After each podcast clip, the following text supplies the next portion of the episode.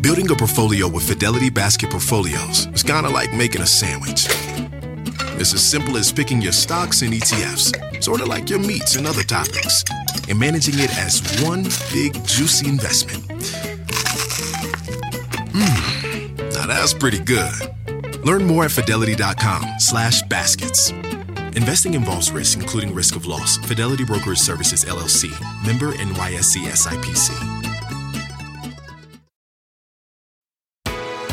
Good Tuesday morning. President Biden set to travel to Israel. The message he plans to deliver. It's October 17th. This is today.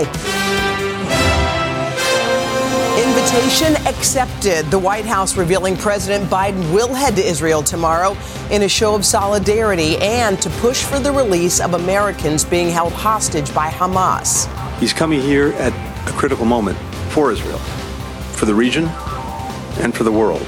Overnight, Israel massing even more soldiers and equipment at Gaza's border. Thousands of U.S. troops now on notice to deploy.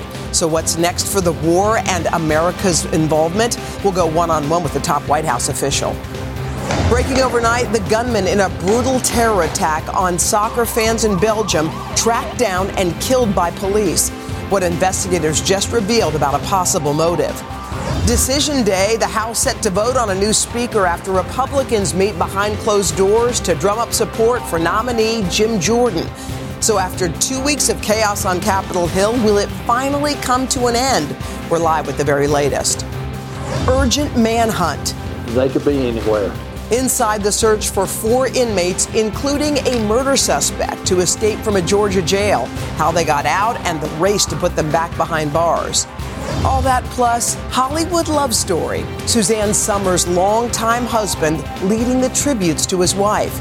We had uh, 55 really wonderful years together. He'll join us live to share the touching final moments they shared and to celebrate her life and legacy. Today, Tuesday, October 17th, 2023. From NBC News, this is Today with Savannah Guthrie and Hoda Kotb, live from Studio 1A in Rockefeller Plaza. Well, good morning. Good to see you. Welcome to today. It is a Tuesday morning. Nice to have you along with us. Let's get right to our top story. President Biden heading to Israel. 2,000 U.S. troops also preparing for potential deployment to the Middle East. A show of solidarity as the Israeli military prepares for a ground offensive against Hamas at any time. Meantime, Hamas has now released its first hostage video showing a woman who was reported missing from the music festival more than a week ago. This all comes as Iran issues a new warning threatening, quote, preemptive action against Israel in response to its strikes on Gaza. In a moment, we're going to talk to top oh, top White House official about all of this, but we're going to start with NBC's chief foreign correspondent Richard Engel. Richard, good morning. Uh, good morning. Diplomatic efforts are underway to establish a safe zone in Gaza for Palestinian civilians. And for the first time, Hamas says it is willing to release foreign hostages, including Americans. Israel is continuing this morning to pound the Gaza Strip on its mission to destroy Hamas as hundreds of thousands of Israeli troops ring the area ready for a ground invasion after Hamas killed 1,400 Israelis and took hostages, including women, the disabled, and children. Hamas continues to fire rockets deep into Israel and in the north from Lebanon. The powerful Hezbollah militia is firing on Israeli troops and positions along the border, threatening to open a second front.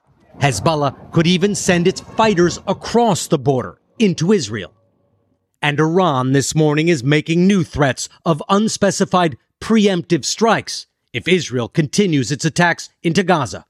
Secretary Blinken said President Biden will soon arrive on arguably the most difficult and physically dangerous trip of his presidency. The United States and Israel have agreed to develop a plan that will enable humanitarian aid from donor nations and multilateral organizations to reach civilians in Gaza. The U.S. has deployed two aircraft carrier strike groups to the eastern Mediterranean, and 2,000 American troops are on standby. A clear message the United States is ready to back Israel in a wider war. But there are signs of hope that diplomacy and deterrence may be working. Overnight, Hamas released a video of a hostage held in Gaza. A young woman who the group says is in good health. It's unclear when the video was taken. And in a potential major development, the spokesman for Hamas's military wing said the group is holding 200 hostages and that it is willing to release the foreigners among them, which include Americans, saying they were taken by accident and are not part of the fight with Israel. The spokesman said the foreigners will be released when field conditions are right. Iran says Hamas will free hostages if airstrikes stop. In Gaza, the humanitarian crisis is growing as hundreds of thousands follow Israel's order to move south and get out of the way of a possible ground assault. U.S. officials say discussions are underway for humanitarian supplies to enter Gaza and provide relief for the 2.3 million Palestinians cut off from food, electricity, and water. This is not the first time President Biden travels to a war zone. He visited Kiev in Ukraine, but at the time, no one expected that Russian President Vladimir Putin would try and kill the President of the United States. In this case, there are more actors. Iran, Hezbollah, Hamas. They are less predictable by far. Savannah.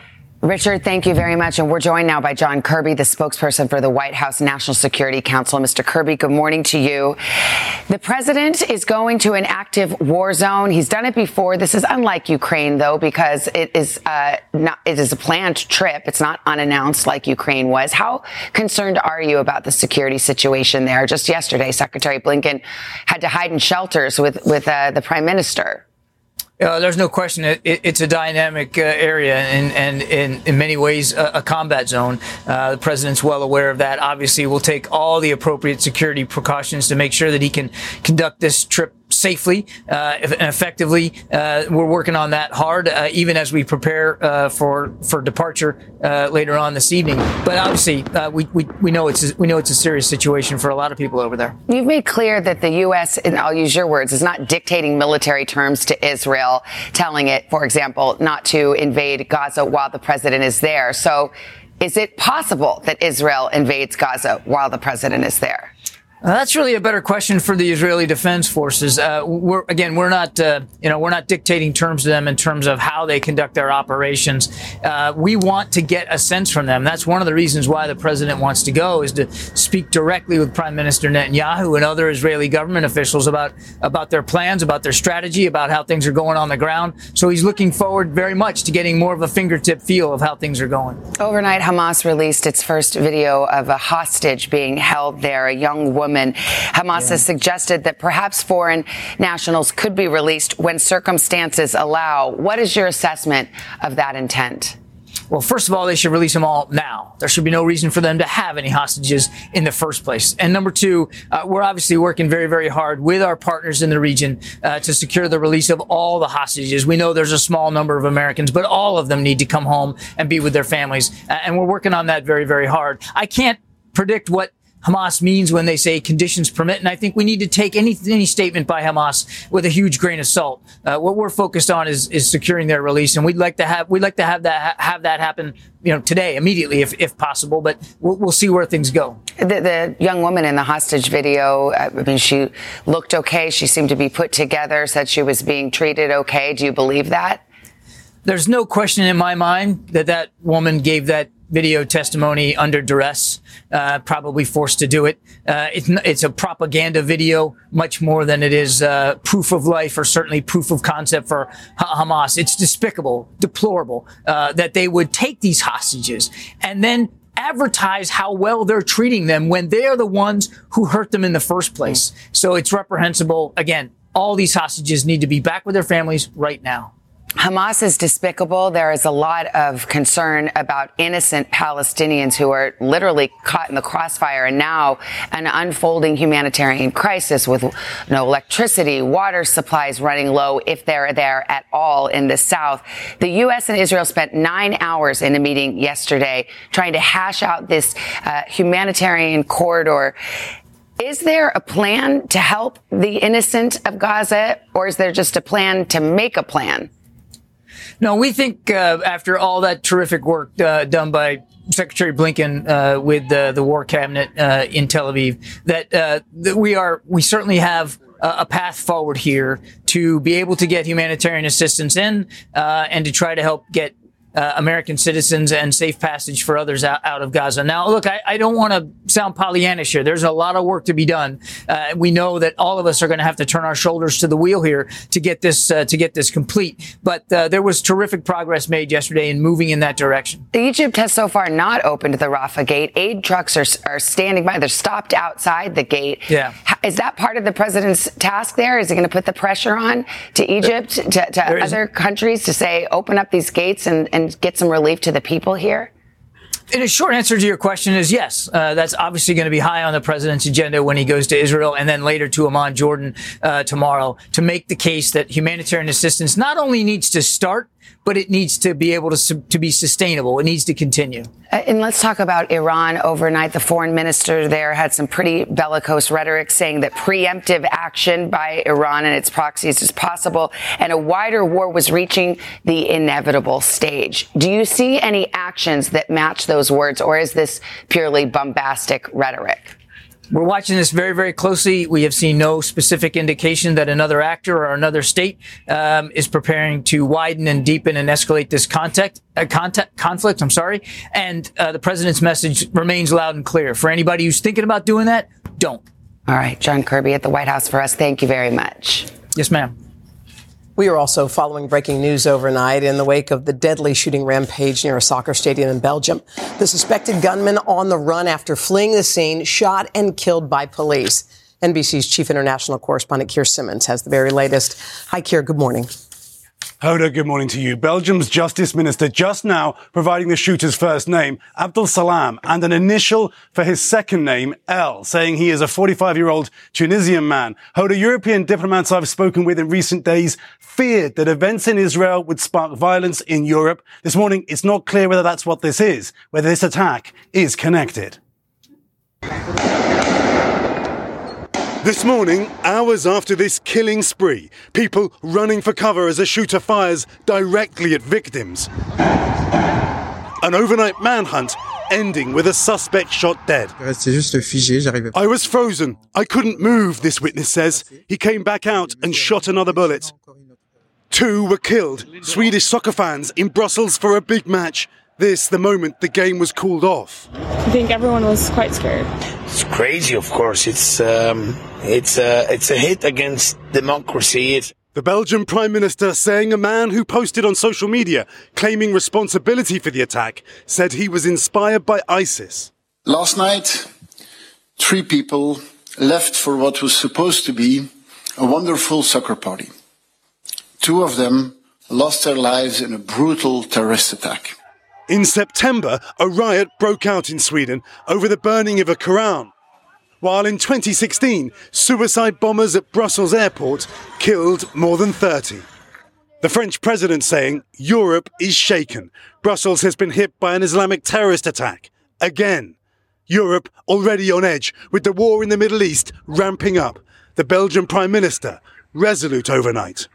Terrorism will never defeat us. And this morning, Belgium's interior minister says the possibility of accomplices cannot be ruled out. Belgium and many other European countries have raised their terror threat levels, Hoda. They're unlikely to reverse that while the crisis in Israel continues. Hoda. All right. Keir Simmons for us there in London. Keir, thank you. Much more to get to as we say good morning to Craig. Hi there. Hey, Savannah. Hoda, good morning. Good morning to you as well. Today marks two weeks since the historic ousting of the Speaker of the House, Kevin McCarthy. And today, we are expecting a vote on the Republicans' latest nominee, Ohio Congressman Jim Jordan. But at this point, it's not yet clear if he's going to have enough support to even get the gavel. NBC's senior Capitol Hill correspondent Garrett Haake joins us now from Washington. So, Garrett, talk to us about what's been happening behind the scenes over the last 24 hours. What have your sources been telling you?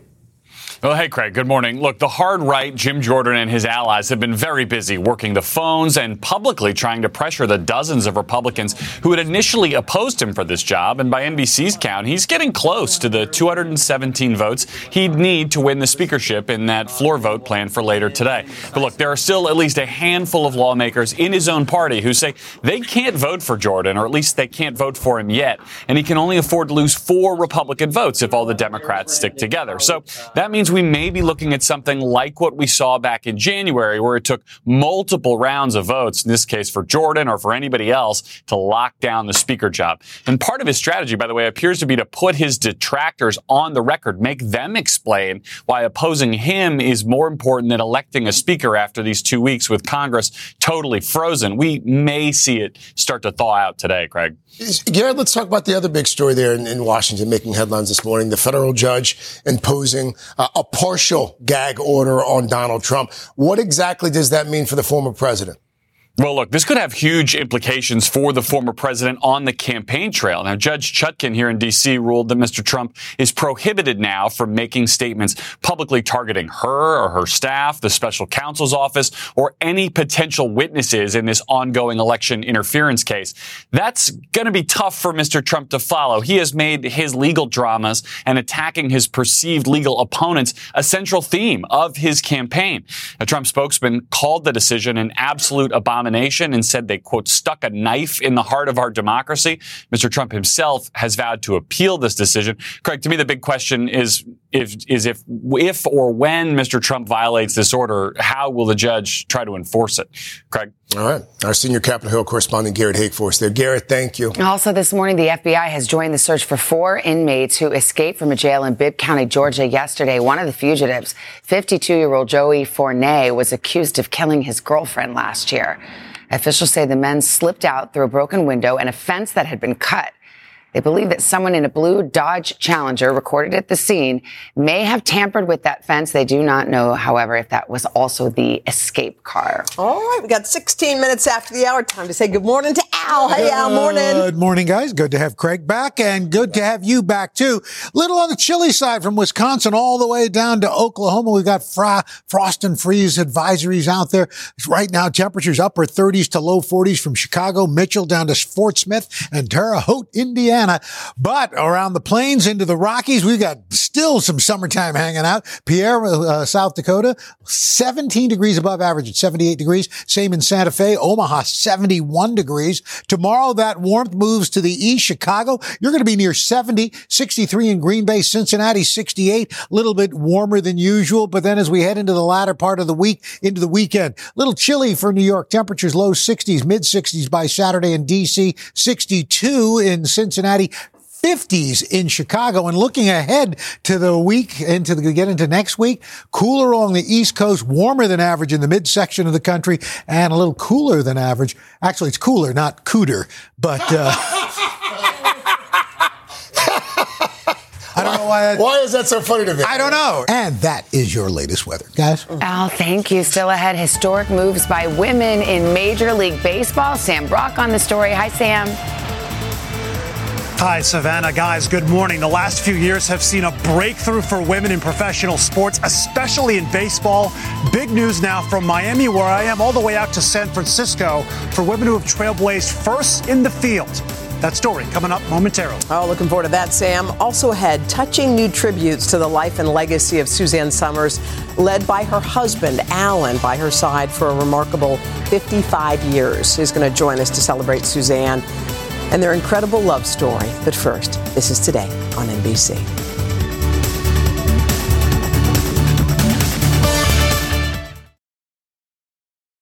Hey, it's Mel Robbins. Let's cut to the chase. There is a change you want to make right now, but you're waiting to feel motivated. You don't need motivation. You've got me. You can change your life anytime you want. And when you're ready, the Mel Robbins podcast is here to help you with inspiration and simple science backed tools to help you create a better life. Listen to me, and you'll feel motivated, all right. Listen and follow the Mel Robbins podcast on Apple Podcasts, Spotify, or wherever you listen to podcasts. When you're hiring, the best way to search for a candidate isn't to search at all. Don't search, match with Indeed. Indeed is your matching and hiring platform with over 350 million global monthly visitors, according to Indeed data, and a matching engine that helps you find quality candidates fast. Use Indeed for scheduling, screening, and messaging to connect with candidates faster. Plus, 93% of employers agree Indeed delivers the highest quality matches compared to other job sites, according to a recent Indeed survey. Leveraging over 140 million qualifications and preferences every day, Indeed's matching engine is constantly learning from your preferences. Join more than 3.5 million businesses worldwide that use Indeed. Listeners of this show will get a $75 sponsored job credit to get your jobs more visibility at Indeed.com slash today. Just go to Indeed.com slash today right now and support this show by saying you heard about Indeed on this podcast. Indeed.com slash today. Conditions apply. Need to hire? You need Indeed.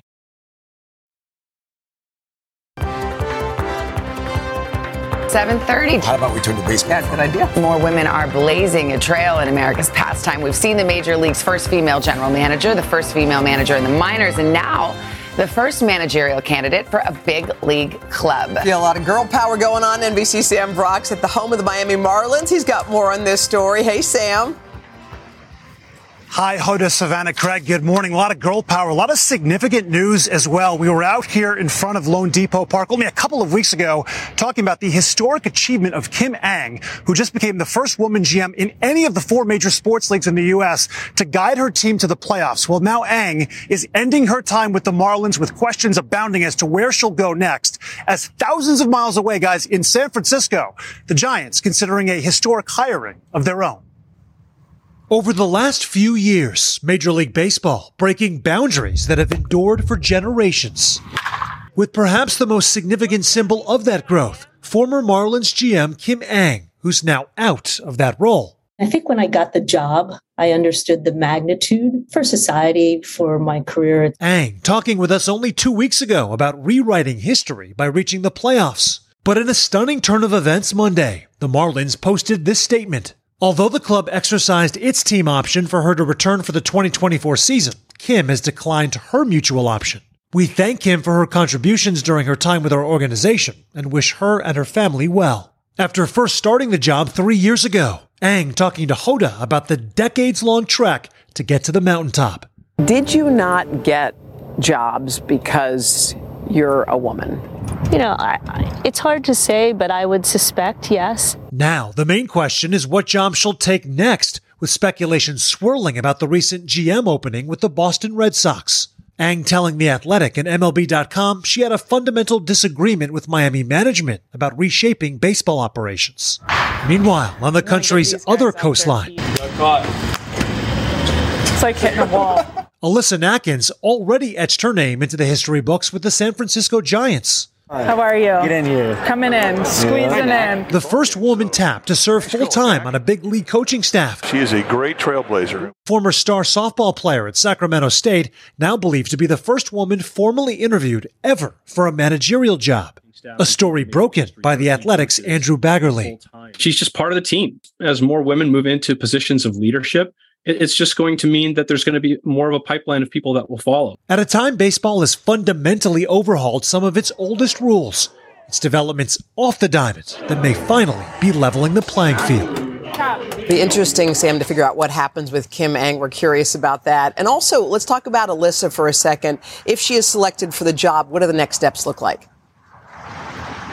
Sure. So Alicia, Alyssa, it should be noted, Hoda, is only 33 years old. If she was selected as this manager for the Giants, she would become by far and away the youngest manager in Major League Baseball. So the San Francisco Giants so far have not commented on that, but at the very least, this is an indication of their investment in her. She started with the franchise in 2014 as an intern. And as you look at that picture right there, Hoda, that is also indicative of her and her husband announcing that they're expecting their first child in oh. February. So a lot going on right now in the Nakken household. Baby Knack on the way, the newest member of the San Francisco Giants due in February, right before pitchers and catchers. Hoda, back to you. Oh, sweet, sweet, sweet. Look forward to hearing more about that. And I'm very curious about Kim Ng. Well. Yes. She's doing such a bang up job in Miami. I'll be curious where Maybe, she winds maybe the up. Red Where's Sox. she going to land next? They Yeah. Red Maybe the Sox. Mets. Maybe the Mets. We'll see. It'd be fun if she were in New York, wandering Uh-huh. around. Why be not? fun. Uh, just ahead, Carson's going to get us ready for the long awaited return of the crown with a sneak peek at its final season featuring young Princes William and Harry. But first, this morning, we're going to celebrate the life of Suzanne Somers with the person who knew her best, her beloved husband, Alan. They were just inseparable for 55 years. And Alan's so kind to join us this morning. Just going to shine a light on their remarkable bond right after this. Hey, it's Mel Robbins. Let's cut to the chase. There is a change you want to make right now, but you're waiting to feel motivated. You don't need motivation. You've got me. You can change your life anytime you want. And when you're ready, the Mel Robbins podcast is here to help you with inspiration and simple science backed tools to help you create a better life. Listen to me, and you'll feel motivated, all right. Listen and follow the Mel Robbins podcast on Apple Podcasts, Spotify, or wherever you listen to podcasts. On this episode of Plant Killers, we'll explore one nation's most notorious fruit and vegetable killer, bad dirt. What makes bad dirt so bad? The answer? The ingredients. But fear not, true crime enthusiasts. This story has a happy ending. New Miracle-Gro organic raised bed and garden soil. It's made with quality organic ingredients from upcycled green waste like compost and aged bark. Unlike the other guys who can't say the same. Looks like Bad Dirt's murdering days are over. Thanks to Miracle-Gro. Join us next time on Plant Killers. We are back 740 now with touching new tributes to Suzanne Somers. Mm, a beloved actress, author, and entrepreneur passed away over the weekend following a long battle with cancer. And by her side until the end, her husband, Alan Hamill. He describes their 55 years together as magical. We're going to talk to Alan in just a moment. But first, a little more on Suzanne's life and their amazing love story. Suzanne Somers rose to superstardom for her roles on the small screen. From Chrissy Snow on Three's Company to the face of iconic infomercials promoting products like the Thigh Master. Somers died Sunday, over 20 years after being diagnosed with an aggressive form of breast cancer. The actress was surrounded by her family, including her longtime husband, Alan Hamill. We had uh, 55 really wonderful years together and 42 years where we were not apart for not even an hour. We were together constantly. Married in 1977, the couple raised a blended family of three children together. Somers recalled some of those challenges here on Today. And there were no rules at that time Yeah. for blending families. To put them together took a lot of patience. The couple also told us about their secrets to success as both romantic and business partners. I really wanted people to know it, it, it works. When it works, it works. But we've been Yeah. in business for all these years. And it's like a figure eight, you know, the, the, the personal, the family, the kids, and etc. Fans leaving flowers at her Hollywood Walk of Fame star Monday on what would have been her 77th birthday, as friends and family posted heartfelt tributes. Her son Bruce Somers Jr. writing, To me, she was just mom. She'll live through me as she taught me to be kind, to be present, to love, and to be loved. Wow, that is a remarkable life, an incredible love story, and we're so honored to welcome in Suzanne's husband, Alan Hamill. He's a friend of the show, as was Suzanne for many, many years. Alan, we're so, so sorry for your loss. Just first of all, how are you doing this morning? Uh, a little in and out. Uh, I sail along and everything's okay. And then I uh, realize uh, what has happened. And uh, I, go into it again. But I've had the family. The family's been here since Sunday morning. And uh, that's been saving me. And it's great. Uh, but uh, I, I know my life is going to change. I, I don't care one way or another. But, uh, and we had talked about this day coming. And we thought it was going to be me because I'm 10 years older. And uh, if that happened, she would be alone, which was a terrible conundrum, the idea of her being alone. Anyway, you know, life is hard hmm. and you got to deal with it. And here we are. She's, she was an amazing, amazing woman. Aside from all her accomplishments, she was an amazing wife and an amazing mother hmm. as well. She's the one who pulled our family together.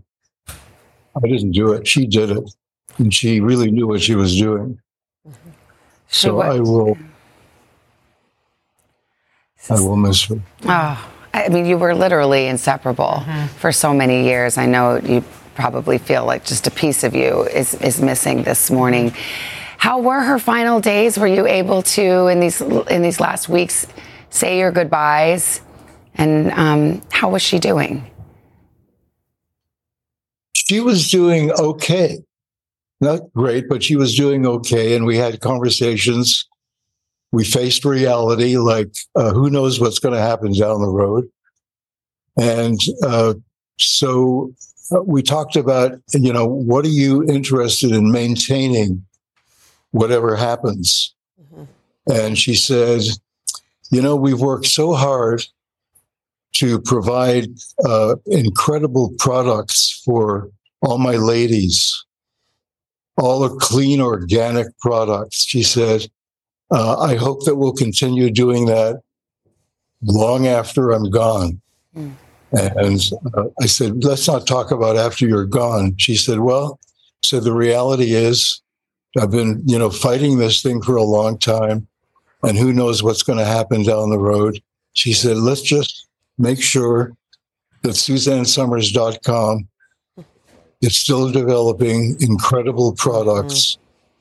for the marketplace. Yeah. For my- Alan, um, we have we were here. We've watched Suzanne as she battled cancer for many, many years. She used both Eastern and Western medicine, and we watched her thrive right here in our studio. I can picture you guys both in that corner over there.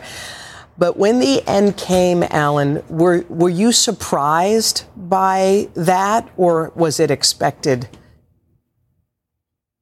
I I I I, wouldn't say I was surprised. I uh, she was heavy breathing at the very end, and I gave her a, a pill to relax the breathing, but it, it didn't work. And I was grateful that I was with her when she left us. And it was very peaceful and it was beautiful. And she was beautiful. Mm. And we had the whole family come and they've been here ever since. And we've been very upbeat about what's going on. Uh, there hasn't been a grim moment. Uh, every time I feel it coming on, I leave the room so I can be alone. And, uh, but that's life. I don't know what else to do. Well, Alan, I'm so glad you're surrounded by love and the family that you created with Suzanne. What a legacy, in addition to everything else. You have our deepest condolences and ad- admiration as well. Sending our love. Yeah, she left us with so much right here. There's so many people who are touched deeply, and you know that by your by your beautiful wife. So we wish you yeah. all the best, Alan. Okay. Yeah, I want to thank the literally, it started off as thousands, then tens of thousands, and then hundreds of thousands. I want to thank all those all those people, all those ladies mm. and gentlemen. And obviously we can't respond to everybody, but I just want to really thank you. You poured out your heart about your relationship with Suzanne and how she influenced you. And uh, I'm grateful to hear that. Thank you very much. Thank you, Alan. We appreciate it. Take good care, okay? Mm, be well, Alan. Thank Oh, that she was she was just a legacy. Al, I know that yeah. you knew her and interviewed her many times as well, didn't you? Just such a light, yeah, yeah. You know, the, and that was that smile. She'd come in here, yeah. and, and Alan always just standing off to the uh-huh. side. It was uh, they were a terrific partnership. Uh-huh. Yeah, we should all aspire to something like that. Well, we look today, and we've got a few scattered showers in the northeast. Cool start to the southeast, we've got warmer than average temperatures from Texas into the Rockies, windy in the northern plains, plenty of sunshine along the west West Coast. And that's your latest weather, guys. All right, Al, thank you. Coming up, we're going to, if you have kids, gather them around and tell them the pop starts coming up because we got a special announcement from our friends at Sesame oh, Street. Oh, wait, they are not going to want to miss. Yeah.